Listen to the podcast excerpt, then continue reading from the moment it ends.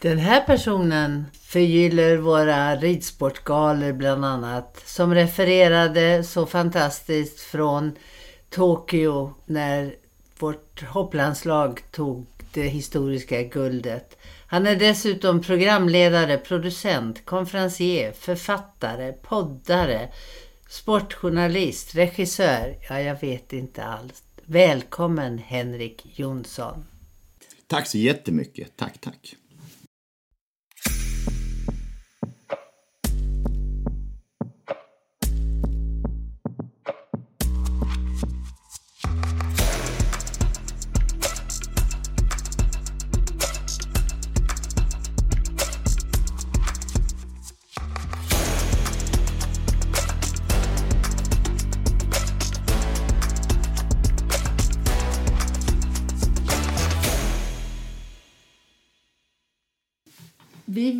Träffar dig och du förgyller vår tillvaro mycket i ridsporten. Men jag är väldigt nyfiken på, vem är du egentligen? Ja, den frågan ställer jag mig också med jämna mellanrum, så vi får väl försöka reda ut det med gemensamma krafter. Men hur började det? Ja, jag eh, har ju med åldern och åren och när jag får, fick barn försökt att och reda ut vem man är och vad man gör. Det enda som jag vet, som jag har haft i hela mitt liv, två saker. Jag har tyckt om att idrotta. Jag har tyckt om att tävla. Jag har tyckt om att se vad händer om jag gör så här. Och så har jag alltid haft ett stort behov av att uttrycka det jag hör och det jag ser. När jag går tillbaka till, jag gjorde ju tidningar när jag var 10, 11, 12 år. Satt och skrev till olika band och intervjuade dem och så satte jag ihop det så fick pappa ta med sig det till jobbet och kopiera dem. Och sen på högstadiet så började jag med radio, gjorde vi kyrkans radio i Lund. Jag och några kompisar som fick en helt egen studio och vi höll på med det uppe i gymnasiet. Men eftersom jag kommer från Lund så skulle, ska man ju studera. Mm. Och så även jag, fast jag var ju inget eh, ljus i, i skolan. Jag hade så att säga lätt för mig och fick höra i 12 år, du kan om du vill. Och problemet var att jag inte ville. Jag var inte intresserad. Jag har alltid läst väldigt mycket, men jag har läst saker som, var, som på något sätt har verkat lockande. Och jag förstod aldrig riktigt heller poängen med att alla skulle lära sig samma saker. Jag tyckte det var bättre om vi lärde oss lite olika saker och berättade dem för varandra. Så det, eh, men jag kom in på juristlinjen i alla fall. För att jag gick på folkhögskola och städade upp mina gymnasiebetyg. För det fanns aldrig en tanke på att det skulle kunna gå att arbeta professionellt med att göra radio tv och skriva och sådär. Det var bara någonting som jag gjorde på sin fritid. Så det har jag, ägnade jag mig fram till ungefär till jag var 30 i tron om att jag snart ska börja plugga. Sen bestämde jag mig för att eh, det får nog bära det här ändå. Jag kom in på juristlinjen en gång till. Jag skrev högskoleprovet eh, i Stockholm och då, eh, då struntade jag i det. Då gick jag på ett upprop och så gick jag på en föreläsning och kände att det här får bära ändå. Jag får eh, jag får nog göra det som jag alltid har velat göra och att det går faktiskt att, att försörja sig på det.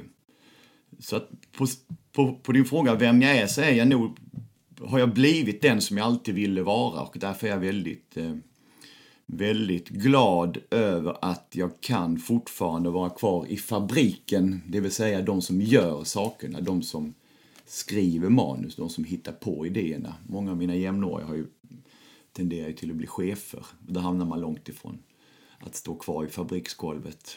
Men tror du inte att det kanske är det som gör att du inte, att du inte ser några begränsningar? Jag tror det. Att det finns något slags naivt nyfikenhet i att eh, jag vill fortsätta se. Det är roligt att jobba med någon som är 22. Det är roligt att jobba med någon som är 76. Det är roligt att jobba med någon som inte kan svenska eller någon som är formidabel på att formulera sig att vara kvar och utsätta sig. Så att, återigen för att försöka svara på frågan vem jag är. Jag håller ju på mycket med idrott själv fortfarande. Jag spelade ju handboll då till jag var 25, men nu är det ju mer tennis och golf och den typen av idrotter.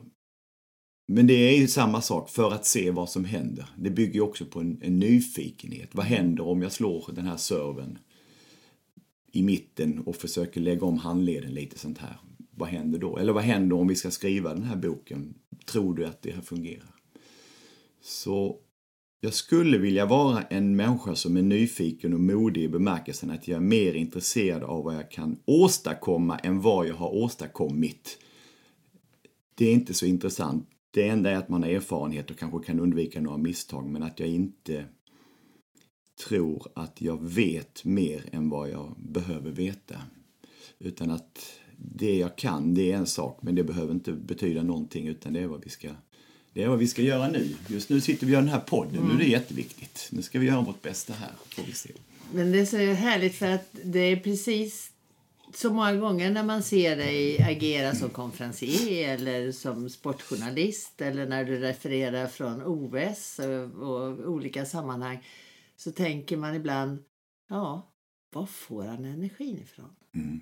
Vad är det som driver dig? Ja, jag tror, eh, jag tror, jag vet inte. Men jag vet att jag kan, jag vet att jag kan lita på, jag kan lita på att den finns där. Mm. På samma sätt som jag kan bli enormt nedsläckt eller avtänd när någon säger att vi ska göra någonting på ett sätt som jag vet det här kommer inte bli bra.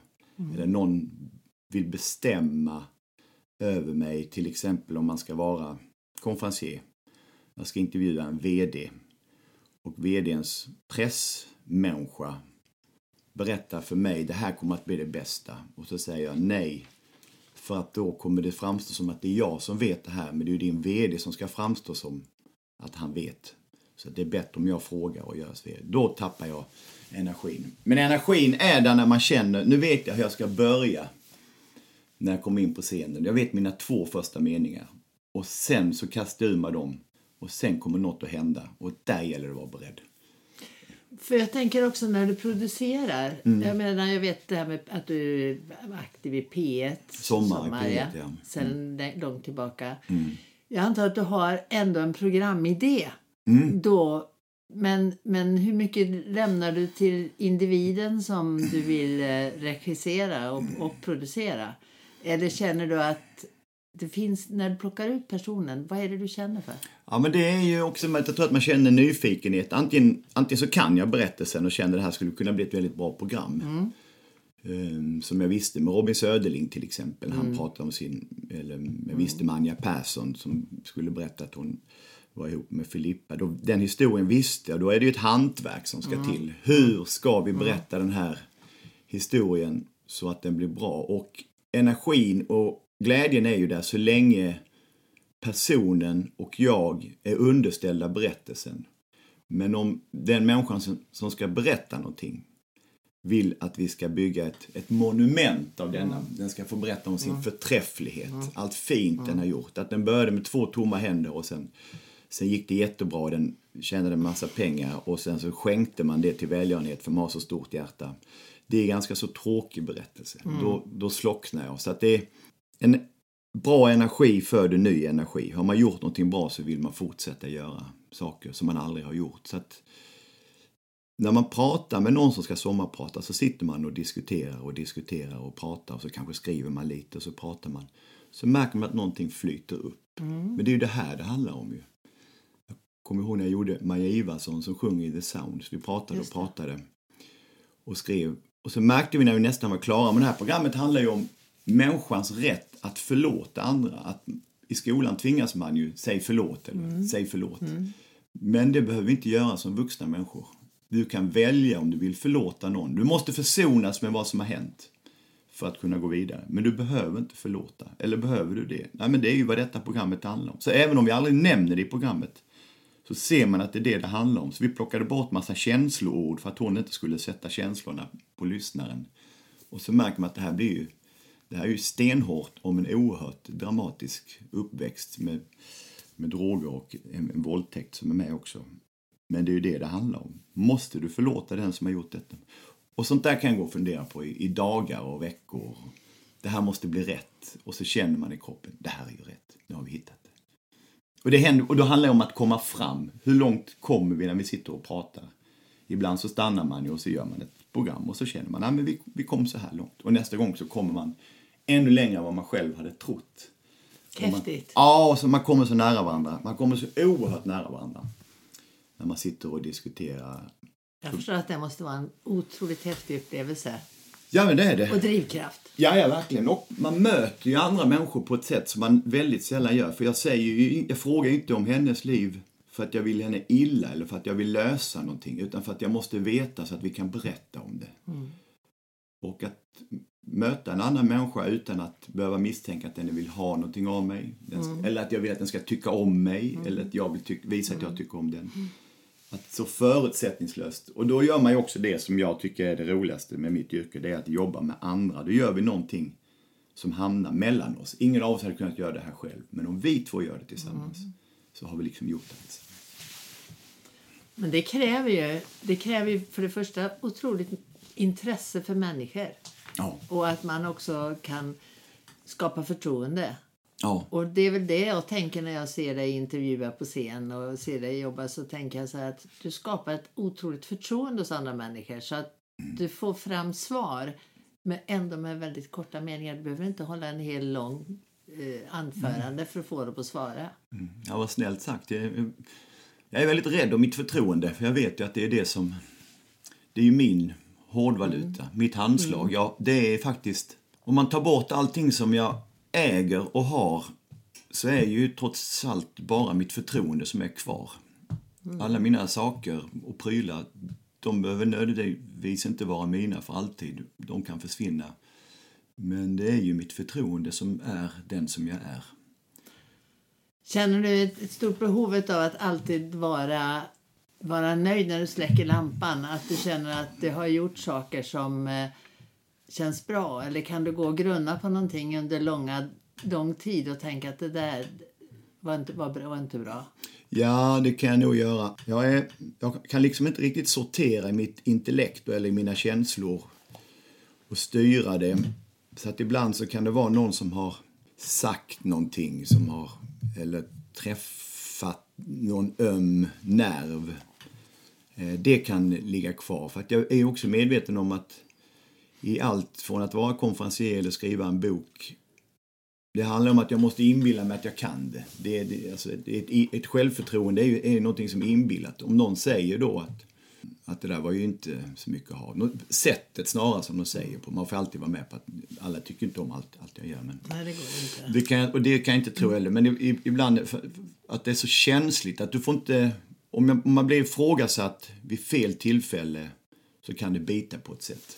Ja, går man in med 100% i, själv i Ja. någonting och inte får tillbaka det? Ja. Det är det du menar? Ja, eller? precis. Ja. Då blir det, då är jag, då går jag liksom, då är jag lätt, då är jag lätt att komma åt. Men jag är ju sån också att jag känner att jag måste få saker gjort.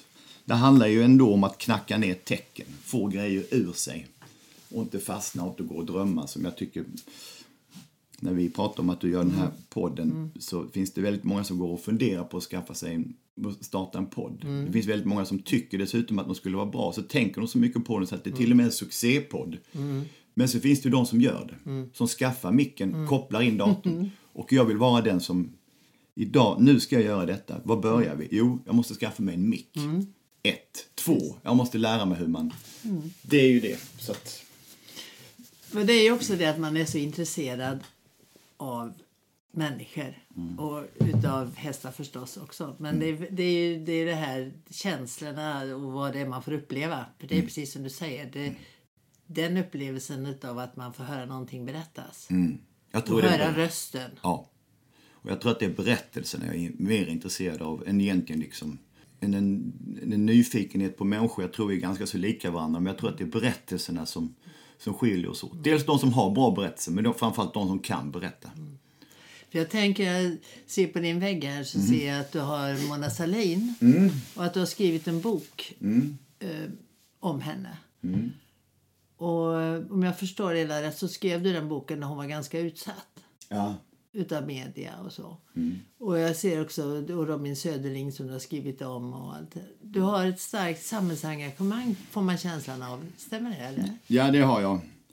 Jag tycker, eh, jag tycker att eh, om man har haft tur i, i lotteriet så är det bästa sättet att eh, förvalta det är att försöka se det lite större. Har man mat på bordet och tak över huvudet och friska barn så betyder det någonting. Och varför har jag fått det? Jo, det har jag fått för att jag kanske någon gång kan hjälpa någon som behöver hjälp.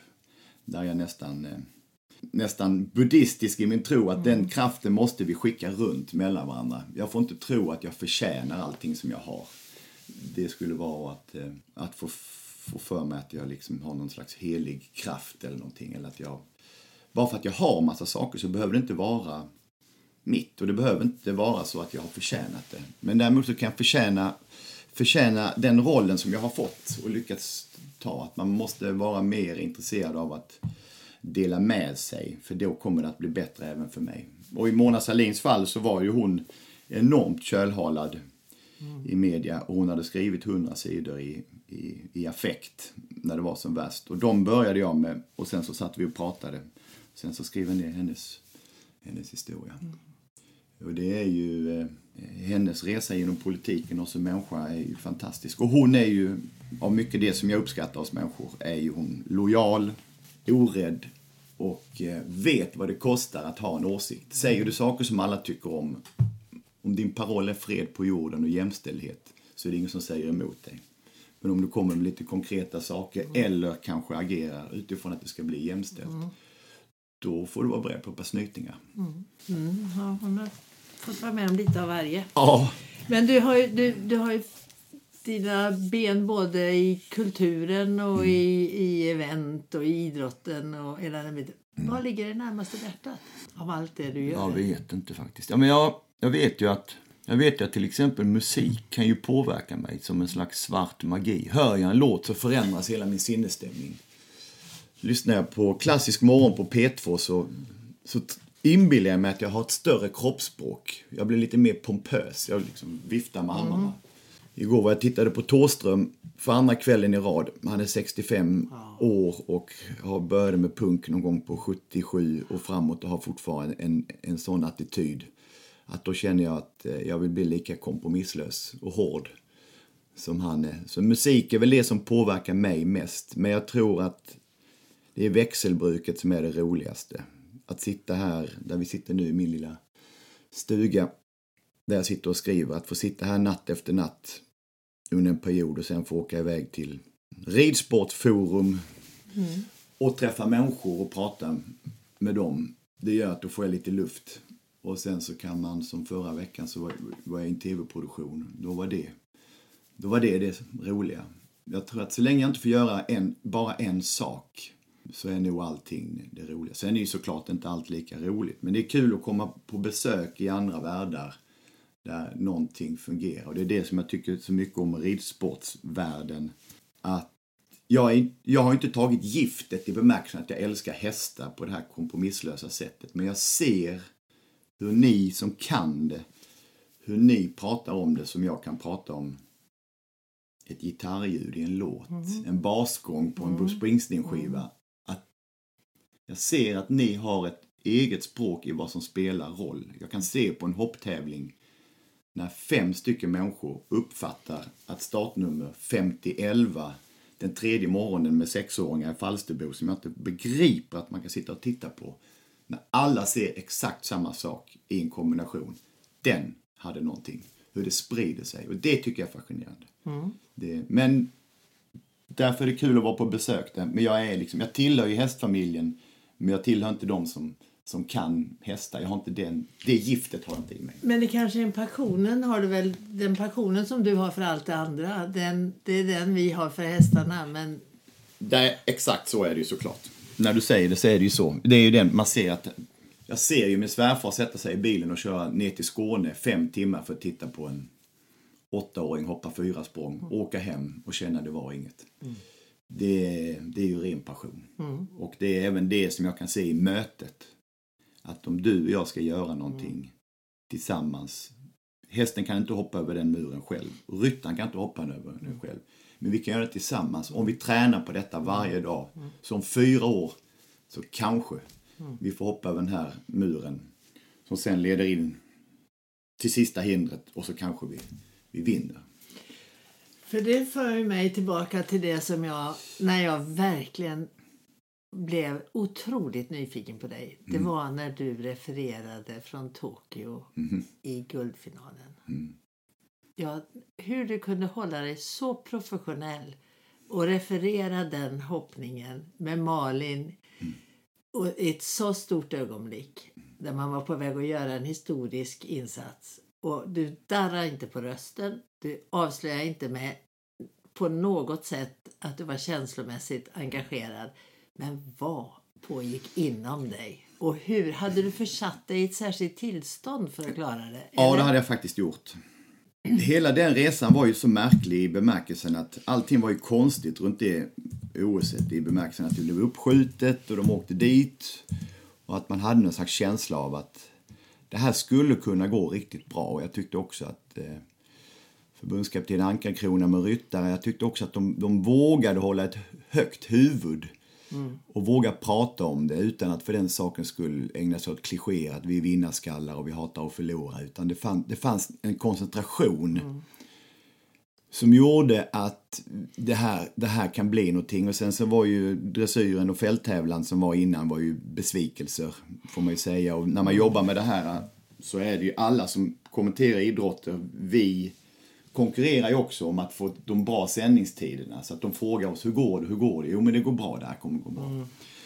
Så hoppningen, när Henrik von Eckermann är första nollan, är han ja, i individuella i grunden. Och sen så är det någon till emellan tror jag. Och sen är Malin det. Så känner man att nu nå- någonting är på gång här.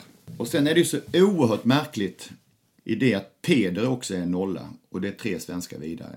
Och då började jag prata med, med Linda Hed som var kommentator. Och då vet jag Plex Pettersson som kommenterade Ingmar Stenmark. Han hade ju hela Sverige i sin hand. Hans stora grej var inte att han kommenterade, det var ju att han var tyst.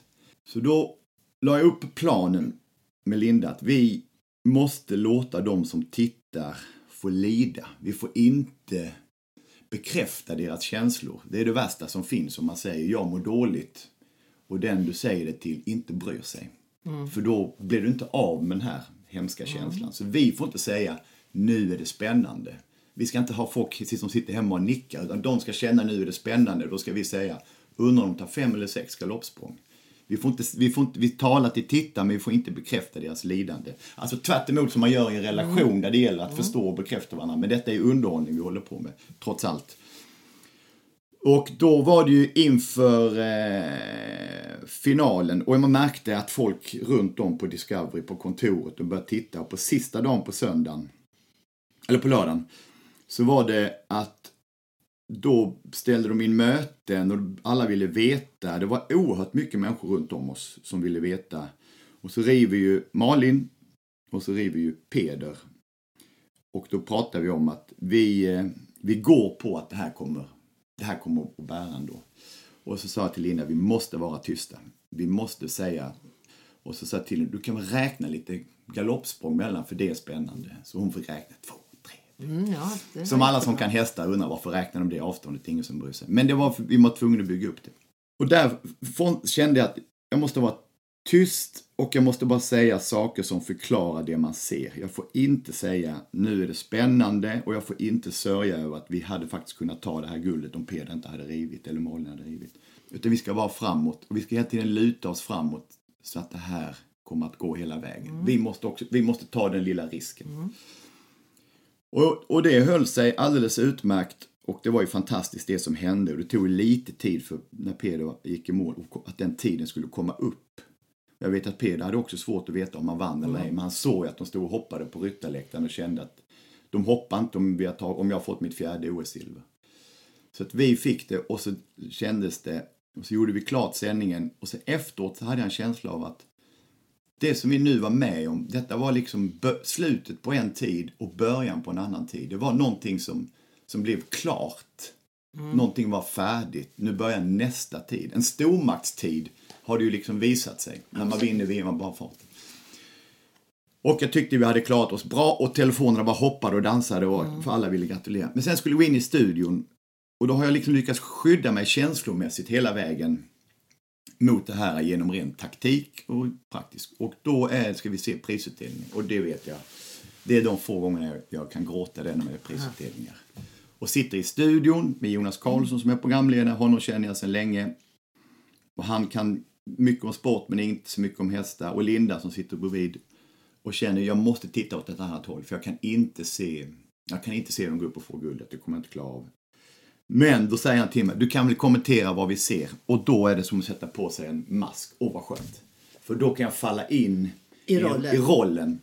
Här ser vi de får den här medaljen och det, och, och, då, och det var oerhört skönt. Så jag har upplevt att jag förhöll mig rent. Vi pratade om ungefär, vi måste tänka som krigsfotografer gör. Linsen är mitt skydd mot det här, mot det enorma lidandet. Jag är inte här för att hjälpa barnen som drabbas av vuxna mäns bomber, utan jag ska berätta om det. Och det var lite så, inga jämförelser i övrigt, men det var så vi sa. Vi måste skydda oss.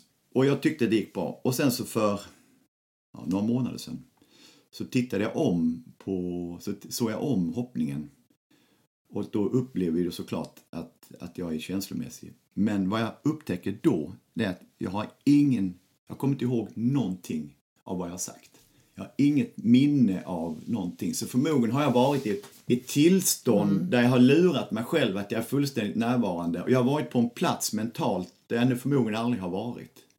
Så när jag sen det där hände då för ett par år sedan sagt till på frågor som jag fått av det, hur kunde du hålla dig? Så jag har sagt, ja men det var ingen fara, jag höll för mig professionellt. Men nu har jag förstått att det var jag nog inte. Jag har, jag har lurat mig själv liksom två gånger. Så jag har ingen aning om, jag tycker min röst låter lika, men jag tycker ändå att det finns något i den som Det var fascinerande tycker jag. Mm. Och, och jag. Men jag tänkte att du måste ha ett känslostorm in, Mm. invärtes. Men det var så intressant hur det kunde vara två personer. Och Mm.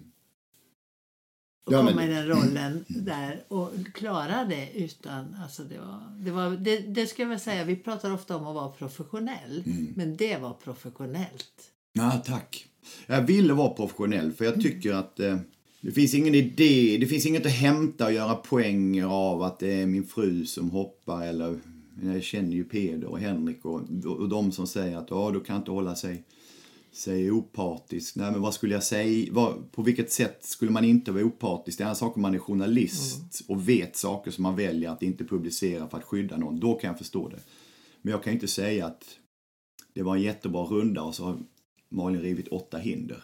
Alltså, det, det är ingen som skulle tro mig. Jag måste vara professionell. Jag vet när jag kom hem, också man förstod, jag förstod inte riktigt hur stort det var, men jag åkte därifrån och körde hem till Norrköping och pratade lite med, med barnen som, de var inte hemma. Och, så jag åkte och ställde mig på rangen på golfbanan här som ligger ett par kilometer ifrån och bara skulle liksom, jag måste bara slå ett par hinkar och stå och landa. Och då ligger 18 hål, ligger kanske 50 meter därifrån och jag stod där en timme. Alla som kom från 18 hål stannade vid mig. Alla stannade och sa, jag måste bara säga grattis, kul. Och då förstår jag att, att, eh, att det här guldet det har tagit sig utanför den annars hermetiskt tillslutna hästsekten och människor som är lite allmänt sportintresserade. Utan det här var någonting som har liksom det var en lätt regnig eftermiddag. Vi hade förlorat damerna i handbollen, damerna i fotbollen. Vi törstade liksom efter en riktig blågul insats, en laginsats. Vi är ändå ett, ett kollektivt folk. Vi älskar att gå i takt med varandra. Vi gillar att sjunga kör. Vi gillar att göra saker ihop. Vi tror på kollektivet. Och helt plötsligt så drabbades folk av det djävulska som det finns i hästhoppning. Att varje hinder kan vara det sista. Och framförallt en omhoppning formatet som jag följer kanske sju, åtta idrotter men det finns inget som är så ädelt som att göra upp liksom man mot man, kvinna mot kvinna som i en omhoppning. Dessutom man och kvinna i samma sport. Bara det gör ju att sporten är fullständigt gränslös. Och amerikanerna som hade två kvinnor och, och Sverige som hade en. Och det är ju liksom inga, jag menar Laura Kraut, det är ingen, det är ingen blyg viol. Nej. Hon rider ju inte fort för att vara tjej. Hon rider fort för att vara en världsryttare. Ryttare. Och att de gör upp, att de gör upp på det sättet, det är, det, är, det är verkligen vad är du gjord av och vad är du gjord av när det verkligen gäller. Det finns liksom inga, hur mycket törs du chansa? Hur mycket är du nöjd med det du har? Det är så oerhört många stora frågor som du ska svara på, på vad, vad är det, 8-9 hinder de hoppar kanske. Men det, och jag tänker också på att du sa, i och med att du är involverad i olika sporter. Mm. Jag menar, där är ju, det är mycket, man tänker på handboll då, Mm. där det går så fort mellan res, resultaten Alltså det är ju hela tiden, det händer ju någonting hela tiden, eller hur? Mm. Och det kan vända på en litet kick. Mm. Och, eh, om du tar de olika idrotterna som du brinner för så att Mm. säga. Vad, vad kan, kan du känna att det finns en nå, någonting som är lika mer än passionen? Jag tror att eh, det finns många likheter med, med sporter, framförallt slalom och hästhoppning. Ja. Du behöver inte åka fortast, men du måste våga ta den kortaste vägen. Eh, det, de flesta klarar av att åka en slalombana, det är inga problem. Men det är ju vem som klarar av att göra det snabbast. Och då kanske du vid port 3 måste göra en chansning för att du ska komma rätt på port 5. Eh, och där är ju en likhet. Det som finns i, i till exempel tennis eller golfen som är i hästhoppningen, det är ju det mentala i det att du måste acceptera att när det ska avgöras så vill kroppen och du själv fly. Du vill inte vara där. Men du kan förbereda dig för det. En golfspelare som ska putta 45 centimeter. Och har, I golfen blir de ju också äldre precis som i, i hoppningen. Det är ju inte ovanligt att man är över 40 och kan elitidrotta. Men nu ska du göra det som är det faktiskt det enda du kan. Och du har gjort det varenda dag i hela ditt liv. Men du ska göra det i en situation som du aldrig har varit i. Har du förberett dig för detta? Den frågan ska du ge svar på nu genom att gå fram och slå till den här bollen. Det är ju lite det som händer när man ser ryttare också. Jag har pratat mycket med både Henrik och Peder om det där. att Man får inte blanda in några känslor. För om känslorna styr dig så kommer du ta dåliga beslut. Utan hur har du förberett dig på att vara i en situation du aldrig har varit i? Och där är ju ridningen har ju fördelen i det att den är ju så... Du är ju två. I och med att du har en häst som både kan svika dig och kan hjälpa dig. Men det är ju alltid ett, ett, eh, ett fenomen som du aldrig riktigt kan kontrollera. Nej. Du måste veta och en elitidrottsman ska ju kontrollera allt den kan påverka. Medan en tennisspelare får inte prata med någon. Du är så ensam, så ensam. Men där kan du ställa till det genom att börja spela, öka risken eller öka chansen. Och det kan man göra i hästhoppning också, att märker du att du är lite sen på det. Som jag förstod att Peder kände på omhoppningen, att det här, eh, det här håller inte. Nu måste jag öka farten. Nu måste jag hitta på någonting. Den sinnesnärvaron under en omhoppning och ha förmågan, precis som en tennisspelare, att nu har jag förlorat två set, det här håller inte. Jag kan förlora det tredje också och säga att jag gjorde mitt bästa och folk kommer säga vad, vad duktig du var. Men om du är där för att ta ett OS-guld och det allra minst du vill ha i hela världen är ett silver till så måste vi hitta på någonting. Och klockan går. Och eh, han förlorade med 14 hundradelar tror jag individuella. Och det vill han inte göra igen. Och det är den fascinationen på samma sätt som en handbollsspelare när Sverige vinner en EM-final mot Spanien. När Niklas Ekberg ska gå fram och lägga straffen. Det är oavgjort. Sätter han straffen så vinner de ett EM-guld. Gör han inte det så blir det en förlängning. Han går fram, vänsterhänt är han, tar upp bollen. Han har berättat efteråt att när han tittar upp så ser han hur hela målet växer. Målvakten blir mindre och målet blir större. Den större delen av befolkningen och alla andra idrottare skulle se en målvakt som växer. Men han är inte gjord av det. Han, den här bollen kan jag skjuta var jag vill. För att där och då är han sån. Ungefär som en, en ryttare inom omhoppning känner att eh, om jag ska vara med i den här leken så måste målet växa. Och inte, ah, det var inte min dag eller. Det var en fin runda. Hästen kändes jättebra. Det är en OS-final. Det, är väl, och det, här är ju, det här är ju häftigt för det, är ju, det här är ju idrott eh, när det är som bäst. Med eh, den delen. Men jag tänk, och så tänker jag också när du står och eller sitter och kommenterar eller står eller vad du nu gör eller när du är på Stockholm International Horse Show eller vad, vad och ser publikhavet och ser alla som har kommit och löst biljetter för att eh, de har ett sånt starkt intresse och de lever med i det. Vad tänker du när du står där nere i mitten och eh, ser alla de här? Tänk, Jag känner, dem som, jag känner dem som en... Jag känner att de är en själ. Jag kommunicerar till ett. En enhet. ja. Så jag vet ibland när man kommer för nära, man får se att det är människor, så kan jag bli lite stressad. Eller jag ser att någon pratar telefon, eller att någon pratar med varandra. Därför är det bättre att stå en liten bit ifrån, för då är, det, då, är, då är det som... Då kan jag känna att jag har dem i handen. Och ska jag känna att jag lyssnar på dem. Det är ni som bestämmer vad jag säger. För jag märker hur ni följer med mig när jag säger vissa saker. Mm. Dressyrpubliken klockan halv tio är någonting annat än showpubliken på lördag eftermiddagen. För det märker man att de ena vill se bomber och granater. De andra vill se, se den ädla dressyren. De vill se toppryttarna göra det här svåra. Jag är väldigt förtjust i, i dressyren som tävlingsgren också i och med att den handlar om att uppnå en perfektion. Mm. Eh, vilket jag... Vilket är... Jag håller, alltså det här när, när man ska skritta mitt när det pumpar i kroppen, när allt är som värst, så förväntas du vara fullständigt avslappnad. Jag vet en del skådespelare pratar om det. Att står du på Dramatens stora scen fullsatt, klarar du av att vara tyst och ha axlarna nerfällda titta ut mot publiken. Det är mycket lättare att ha något att säga, det är mycket lättare att skrika, vara rolig, skoja. Men den dressyren när man ser en, en riktigt bra, en Isabelle Wert, som helt plötsligt mitt i en prestation så är hon bara helt avslappnad. Mm. Så är hon bara där. Mm. Så att det, vi kommer ju liksom med någon slags, nästan en luftighet, en poesi. Alltså det är något, som man bygger klassisk musik. Jag kan inte komponera jo, men, men jag konsten. kan lyssna på det. är konsten. Mm. Och det är att man... Och sen att det är en bedömningssport, att, att du ska tävla i det, det, det, Som jag förstår jag kan ju inte det, men domarna är ju så duktiga så att det går, det går att tävla. Och, jag menar, det finns ju inte en, en lagidrott där folk inte har skylt på domaren. Det är bedömningssport i det också. Var det offside eller inte? Var bollen inne? Slog han honom med en armbåge eller var det uppe? Du har gett dig in i det? Mm, du har gett dig in ja. i det. Du vet precis vad det ja. handlar om. Så det, det, så det är bara, det är bara mm. som det är? Ja. Om du inte hade gjort allt det här mm. Eller rättare sagt, när du har gjort allt det här mm. eller när du gör allt det här. Mm. Vad är det mer som utmanar dig? Mm, ja, det är nog att idrotta själv. Det tycker jag är väldigt roligt. Och mina barn och min fru tycker jag är nördig när jag ger mig på saker. Golf har jag hållit på med bara några år, men jag kan prata, jag kan prata grepp på klubbor och vrin, mm. vinklar på mm. handleder och, och sånt där hur mycket som, som helst. Det tycker jag är roligt. Jag tycker ju inte om att göra ingenting.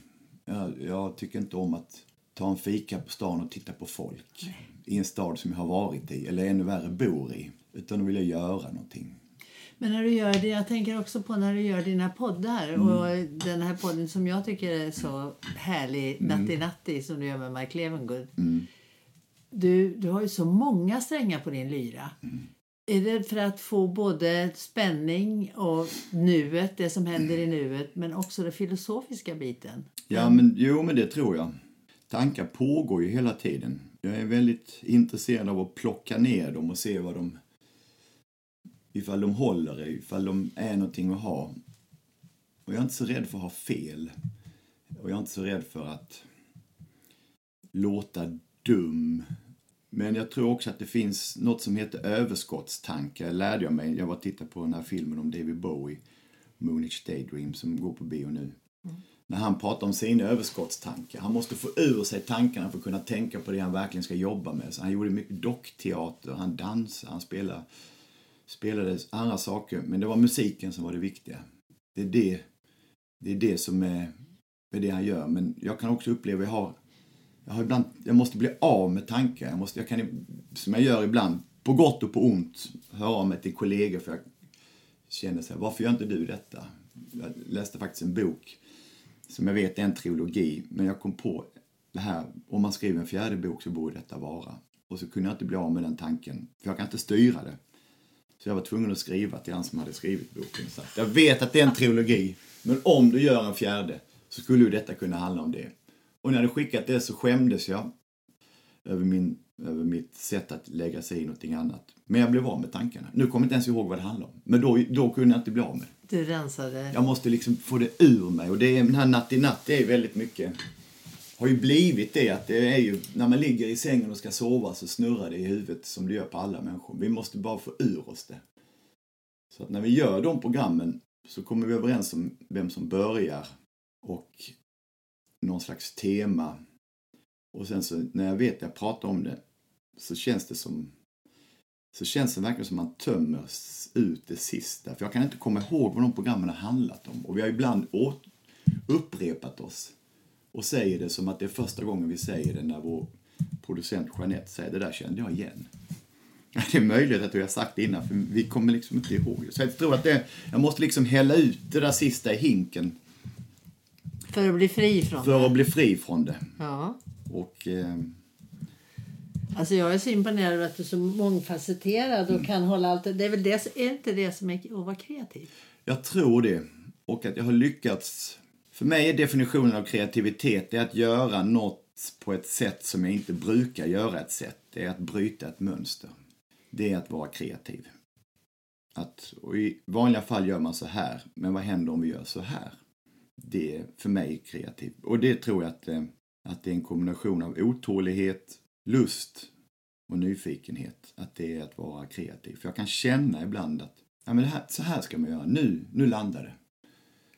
Vi höll på med inledningen till Robins bok.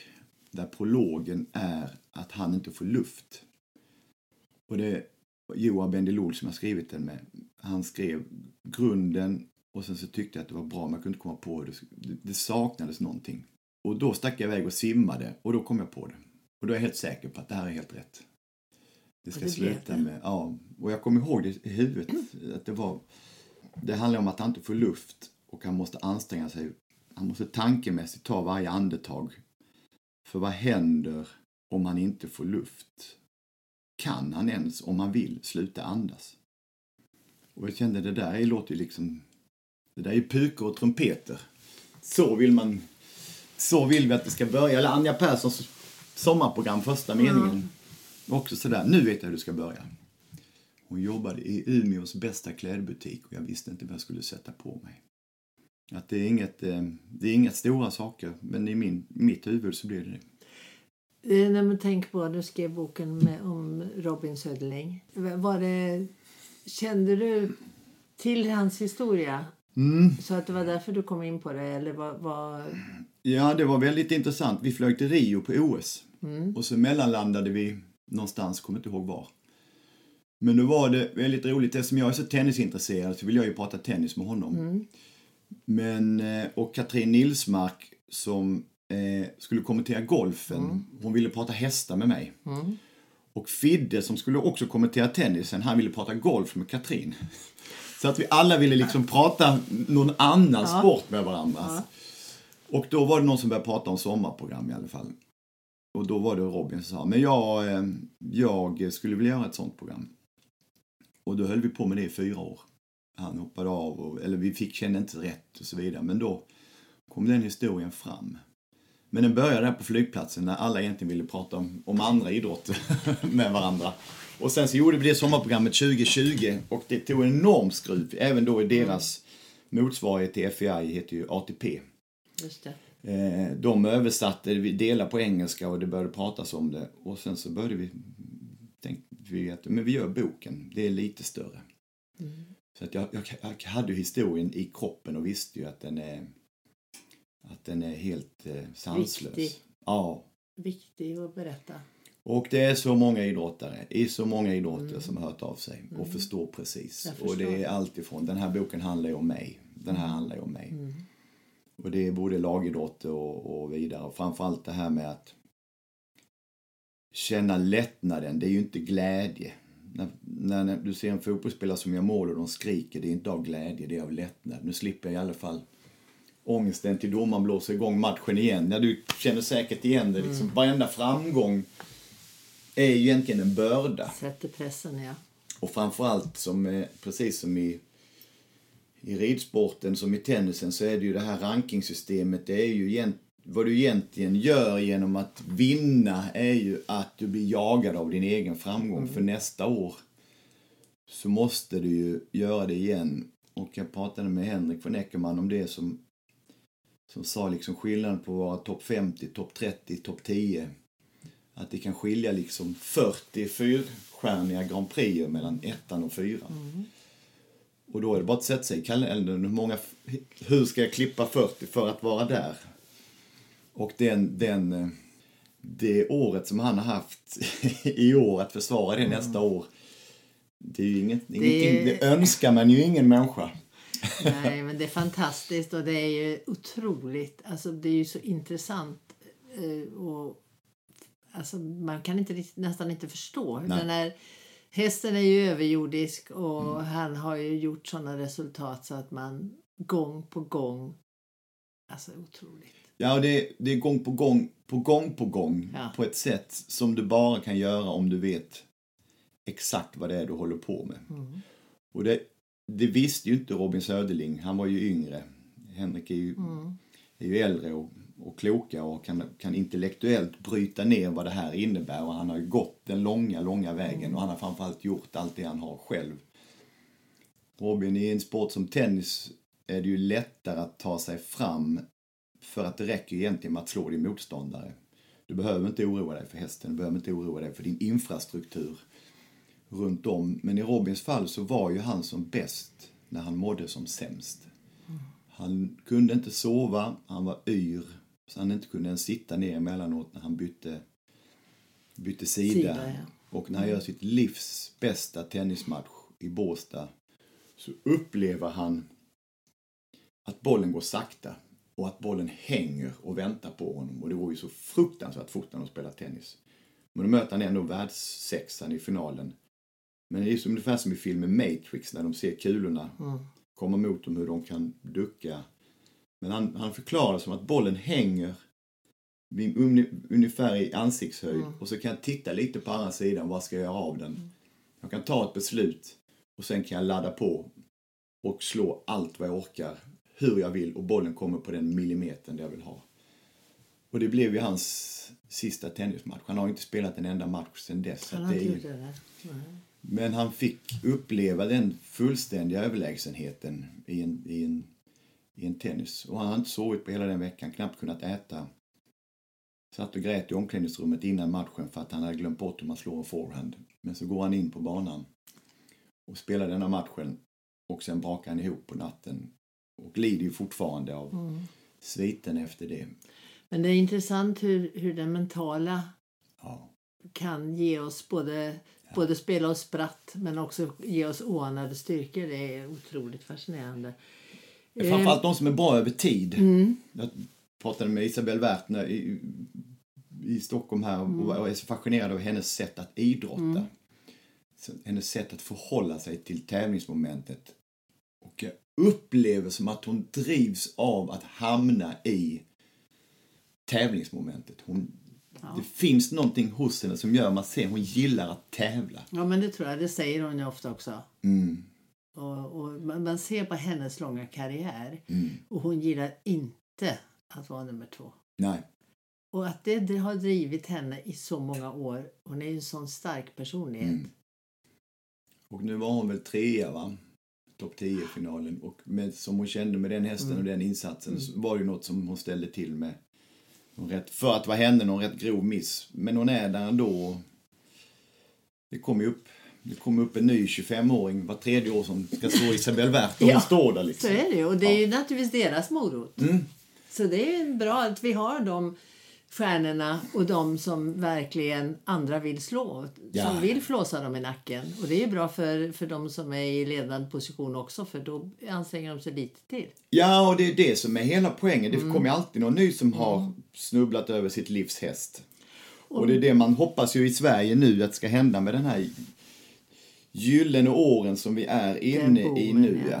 Att eh, man hoppas att det någonstans runt om i världen sitter ryttare som känner att jag ska jag är den som ska liksom peta bort den här guldtrion eller kvartetten med Jens. Det är jag som ska in ovanför dem. Jag nöjer mig inte med att vara en, att få fika med dem i Ryttarcaféet i Göteborg. Jag vill slå dem. Jag tror att den, den drivkraften finns idag hos många unga. Att vilja göra det. Därför, och att man ser möjligheten kanske mer än vad man gjorde förr. Mm. Mm. Det tror jag, för det finns ett annat driv efter det. Ja, det tror jag. Och att det är möjligt. Som jag vet Gunde Svan som kom upp under samma period som Thomas Wassberg när han var bäst i världen. Han gjorde det väldigt enkelt. Om jag, om jag börjar träna lite före honom och träna lite längre och så gör jag exakt som han gör men jag försöker göra allting lite bättre. Då kommer jag ju förmodligen att bli bäst i världen. Du kan se det. Det som folk allmänt, eller kanske unga ryttare, inte förstår är ju att den tiden som de har lagt ner, de, det är ju ändå ingen under 40. Och det enda de har gjort i sina liv är att de har ridit. Att har du det perspektivet då kan du bryta ner det. En regnig tisdagmorgon i november när du ska masa dig ner till stallet och din bästa häst är skadad och den näst bästa kommer förmodligen ägaren att sälja och då upplever du att det verkar bli tomt i stallet. Det är ju då du ska bevisa det. Nu måste jag fortsätta. Om man tänker, vad tänker du om ridsporten ur, ur ett hälsoperspektiv, ur ett samhälle, i samhället? Vad, finns det saker som du ser att det här skulle, det här skulle man kunna stärka ännu mera eller det här har en stor betydelse? Eller vad, vad tänker du om ridsporten? Hur ser du på den ridsporten, du som ser så många sporter? Ja, jag tänker på ridsporten har ju den stora, stora fördelen att, att platsen, stallet och tävlingarna är en plats där man vill vara fast man inte tävlar. Jag som har hållit på med handboll kan ju sakna omklädningsrummet. För man gillar att hänga i omklädningsrummet. Men det finns inget omklädningsrum för mig att hänga i, för det finns ingen som spelar. Men om du håller på med hästar så kan du gå in i stallet och du kan vara där och du kan pyssla där. Jag tror att som ett, ett samhällsperspektiv och när ridsporten använder sig av slogan att den ridsporten är för alla så är det med en viss modifikation. Jag tror att stallet är en plats för alla. Jag tror att det är en plats där man kan göra folk av ungdomar. Jag är ju själv ungdomstränare i handboll och gillar ju den tesen att vi ska göra liksom, först ska vi göra killar av pojkar, sen ska vi göra människor av killar. Och vi ska göra det genom att spela handboll. Vi ska spela hårt och vi ska stå upp och vi ska göra det tillsammans. Och när de slår ner oss så ska vi resa oss bara en gång till. Det är vad vi håller på med. Men den typen av idrott, eh, fotbollen och hockeyn och handbollen, är dåliga på att ta hand om de som inte är bra. Medan ridsporten är väldigt, väldigt bra på att ta hand om många som tycker om att vara med hästar. Man behöver inte tävla. Du behöver inte vara ditt resultat. Så jag tror att den, den verksamheten hoppas jag kommer växa ännu mer, framförallt i, i och med att det är som fasligt dyr sport, de som inte har möjligheten att, att, eh, att kunna röra sig med den typen av hästar som det krävs för att lyckas idrottsligt så tror jag att, att stallmiljön måste bli ännu större och ännu mer. Jag tycker det är så oerhört roligt när jag har fått komma iväg på Karlshamns ridhus eller jag var i Karlstad och ledde en klinik med Fredde Spets och, och Linda Hed. Man känner, det här är någons borg. Det är alltid skruttigt, det luktar alltid katt i kaféet och alla dörrposter är sönderrivna och det sitter förnumstiga skyltar överallt där att eh, mocka innan du går och släck innan du... Alltså det här påminnelse, man märker att här, här är ett fungerande system. Och det är inte för inte som, som många, framförallt kvinnor i näringslivet, har en bakgrund inom, inom eh, ridsporten. Att jag tror att stallmiljön och hästarna, och även hästar som, som, som eh, djur när det kommer till att rehabilitera människor som har varit utmattade eller människor som har varit skadade. Eh, att det, det tror jag också bara vi har sett början på, på samma sätt som man pratar om att, coronahundar eller cancerhundar, sällskapshundar. Att man faktiskt måste ta det på allvar som ett sätt att ridningen är, ja det är en, en en snobbig sport för överklassen, det är den också. Men den är även massa andra saker. Så att den, man inte låter sig skuffas undan. Men det är ju dyrt och i- elitidrotta i alla sammanhang. Eh, Men det finns ju en annan, det finns ju en ytterligare en dimension tycker jag av ridsporten att det inte bara behöver vara det dyra utan det kan ju också vara att det finns en, en verksamhet som, som gör att alla kan känna sig i alla fall delaktiga ja, i den måste man, den är fantastisk. och att ta ansvar för ett djur och in, att vara behövd Ja. lite. Det ja, och att djuret tar liksom inte jullov Nej, eller eh, sovmorgon. nej. Eh, och det är en miljö som är fullständigt unik i, i, eh, i, i det samhället som vi har nu. Motsvarande var väl på min tid när det var obligatoriskt att göra lumpen. Man fick en period i alla fall lära sig poängen av att passa tider, poängen av att hålla löften, poängen, sådana här grejer som, man, som det militära har varit jätteduktig på. Så det tycker jag liksom, den, om man kallar det för stallmiljön, är väldigt fin. Sen så kan jag ju tycka med, med, med hästsporten som tävlingsidrott att det att man får inte blanda ihop de här världarna för mycket. För ska du idrotta och tävla så ska du ju vilja så, och säger i alla fall att du vill gärna vinna. Så måste man också behandlas efter det. För det kommer jag aldrig bli klok på. Och detta kan jag ju säga bara för att jag inte kan bättre. Så att det kan man ju njuta av att man ser någon rider i en omhoppning och så gör de inte sitt bästa. Och så känner jag att men om det nu är den här idrotten du håller på med, varför gör du inte ditt bästa? Och så, och så hör man så här, hur, hur gick det? Det gick jättebra, jag var nolla i, jag var nolla i Grand Prix. Ja, men jag såg ju omhoppningen försökt. Var du nöjd med att du kom till omhoppningen? Det var ju där du skulle prestera ju. Det var ju när det hände som, som, som att gå till en final i fotboll och sen vara så glad att man är i final så att man nöjer sig liksom med det. Jag tror att det finns en, en tävlingskultur i ridsporten, i framförallt hoppningen då som jag har sett, som är den är förlåtande på ett, på ett sätt som för mig är lite märklig. Man kan komma undan med att man gjorde en fin runda eller hästen kändes bra.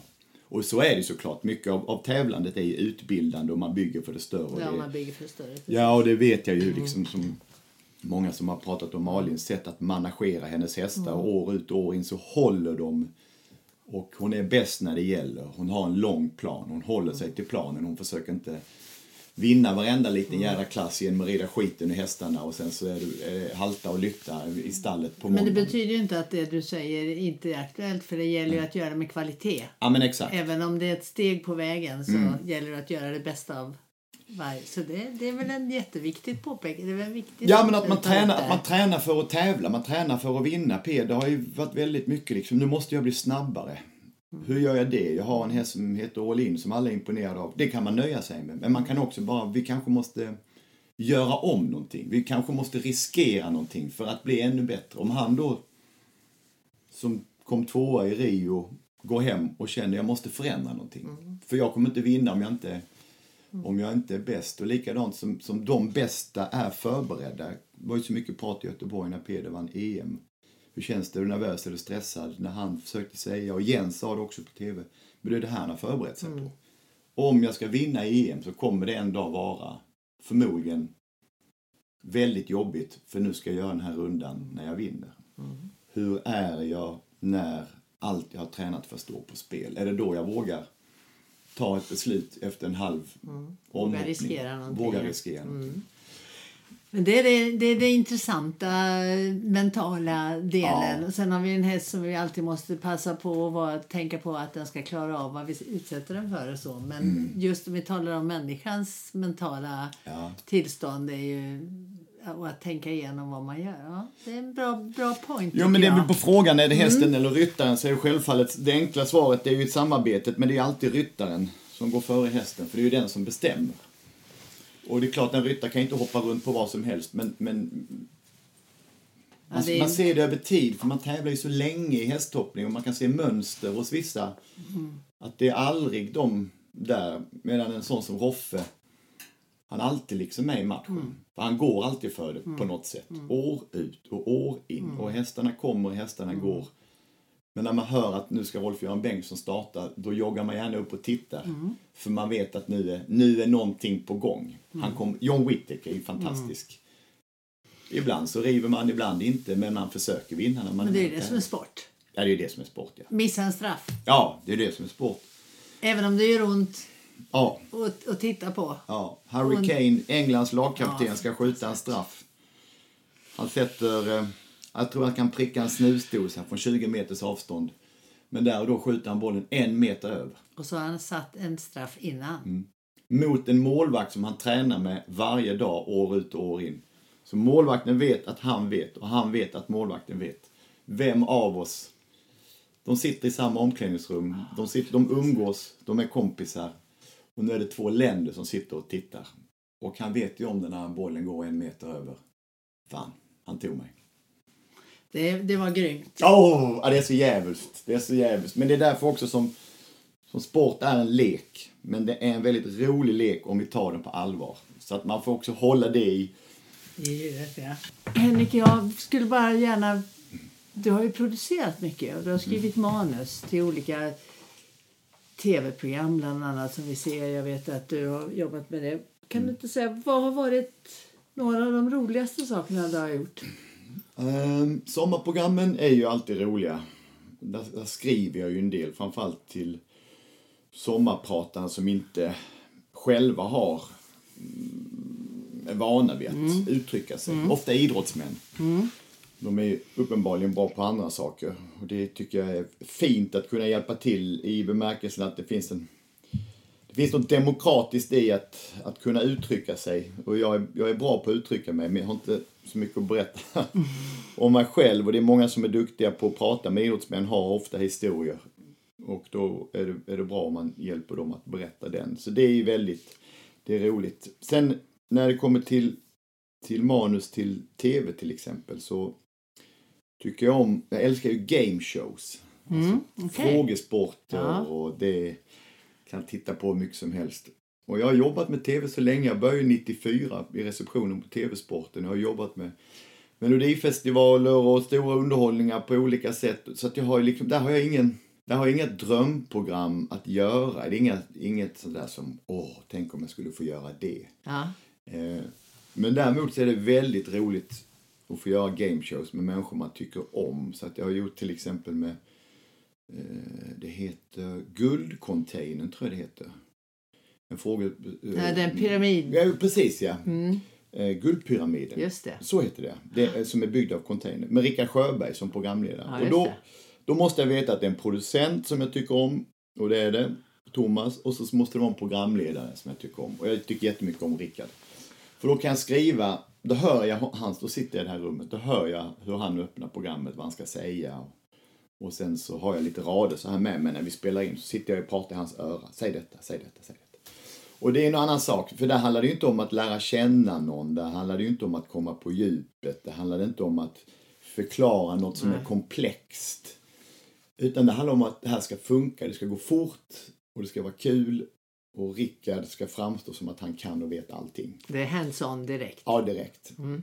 Det, det är också ett, ett fint hantverk. Och när när jag skriver manus, det är bara till mig själv när det står på scenen och pratar. Då skriver jag ju så lite som möjligt. Jag har kanske på ja, en ryttargala som varar i tre fyra timmar är det väl kanske man skriver något ord här och var som man ska börja. Allas namn måste jag ha koll på. Det är ja, jättesvårt. Ja, det är svårt förstår jag. Ja, och sen så har jag börjat, min syn börjar bli sämre så jag måste ha läsglasögon. Jag vill inte ha det på scenen för då kan jag inte se publiken. Så att då måste jag lära mig saker utan till. Men då kan det vara att var jag ska börja så att jag vet, så att jag har, jag rabblar det innan jag börjar. Men då vet jag att om jag kommer rätt in i det så har jag flödet med mig. Så där är det att, att lyssna på en publik och skriva manuset medan man säger det. Men det är ju... Det är erfarenheten som det, gör det. Ja, det är det. Och miljön och sammanhanget. Ja. Jag tycker ju om att och, och, och göra mycket saker med rid, inom ridning och hästar för att jag vet att alla där tar det på allvar. Mm. Ehm, och det är alltid en förutsättning att vara på ett företag som jobbar med något som man kanske inte bryr sig så mycket om, men det är ett roligt företag, det är alltid lite svårare. Mm. Men så länge jag respekterar hästen, det ser man när folk som kommer in från vänster, precis som jag har gjort, och börjar dra hästskämt. Mm. Det blir sällan roligt.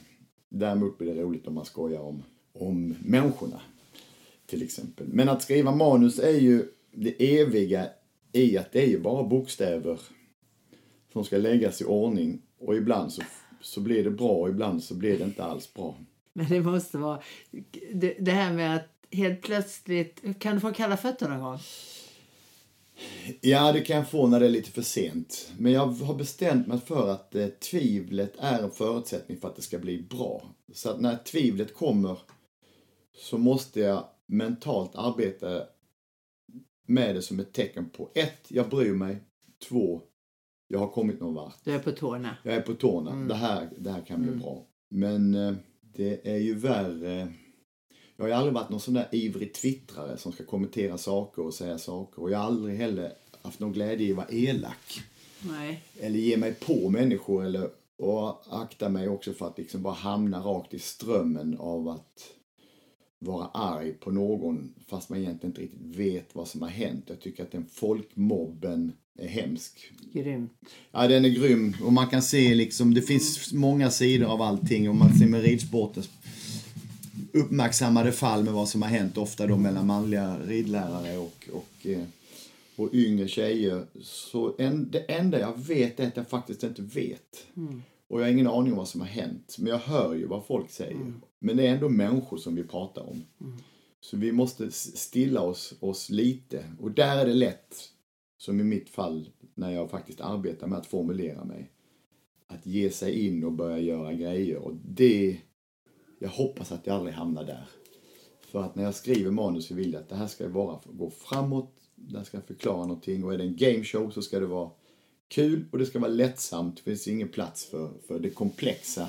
Och är det ett sommarprogram så ska vi inte vara rädda för att prata om det komplexa. Och vi behöver inte komma fram till vad som är rätt eller fel. Vi kan säga, å ena sidan så var det så här, men samtidigt, å andra sidan var det så här. Och när vi ser det från det här hållet så kommer vi fram till det och när vi ser det på det här hållet så kommer vi fram till det. Och så får vi liksom ligga där, för det är så som livet är. Ingenting är ju svart eller vitt. Om vi går tillbaka till fråga nummer ett. Ja. Vem jag är. Så tycker jag jag har fått väldigt mycket intressanta tankar av det du har sagt. Mhm. Och jag tror att det känns ju som att du aldrig slutar vara hungrig på omvärlden. Ja, då hoppas jag verkligen att jag inte kommer göra. Då, då är det nog när det, när det är slut. Jag läste en, en bok häromdagen med någon som hade varit med när Nelson Mandela dog. Då hade han sagt sista ord. Wow! Wow! Att det kände jag, det är ett, eh, det, är ett livsmål. Oj, nu ska jag vara med om det här också. Så jag blir väldigt glad när du säger så. Att jag försöker. Det känns, det, det, det känns som att... Eh, ja, vi har bara skrapat på ytan, men, men det var jätteroligt. Jag är väldigt glad att du har delat med dig så mycket. Ja, vad snäll du är Elisabeth. Tack så Det, mycket. var, det, kändes, eh, det känns inspirerande. Mm. Det känns som att eh, vi kommer att få se... Jag tror att du kommer att ha någonting... Har du någonting på gång? Jag har grejer på gång. Jag sitter och skriver på en bok nu som faktiskt har lite med hästar att göra. Jag törs inte berätta det för att innan man vet att det verkligen kommer bli av. Och sen blir det en bok till lite senare som jag ska börja med. Det är alltid saker på gång. Det är det bästa som finns, det är att ha saker på gång. Jag undrar om inte du redan som barn hade en mick och en penna i, i handen. Jag tror det. Eller så är det någon slags vilja av att bli förstådd. Jag tror att det är, om inte annat för att jag ska förstå. Jag tror att det är så enkelt. Jag upplever inte att jag är så, jag är inte så ute efter att hamna i centrum. Jag är inte ute efter att bli omtyckt. Men om jag inte skulle vara i centrum eller inte vara omtyckt så skulle jag nog sakna det. Så det handlar om ett inbillat självförtroende av att det jag säger, det finns någon som vill höra på det. Det finns det. Och, och vi är så glada för att vi får det. det tack snälla Henrik. Det var, det var jätteroligt. Jag är väldigt glad att du ville lägga den här tiden. Ja, vad roligt att du kom till min lilla kajuta här. Mm, det var det verkligen härligt. Och tack för att ni har lyssnat på Hästfolkpodden. Vi hörs snart igen.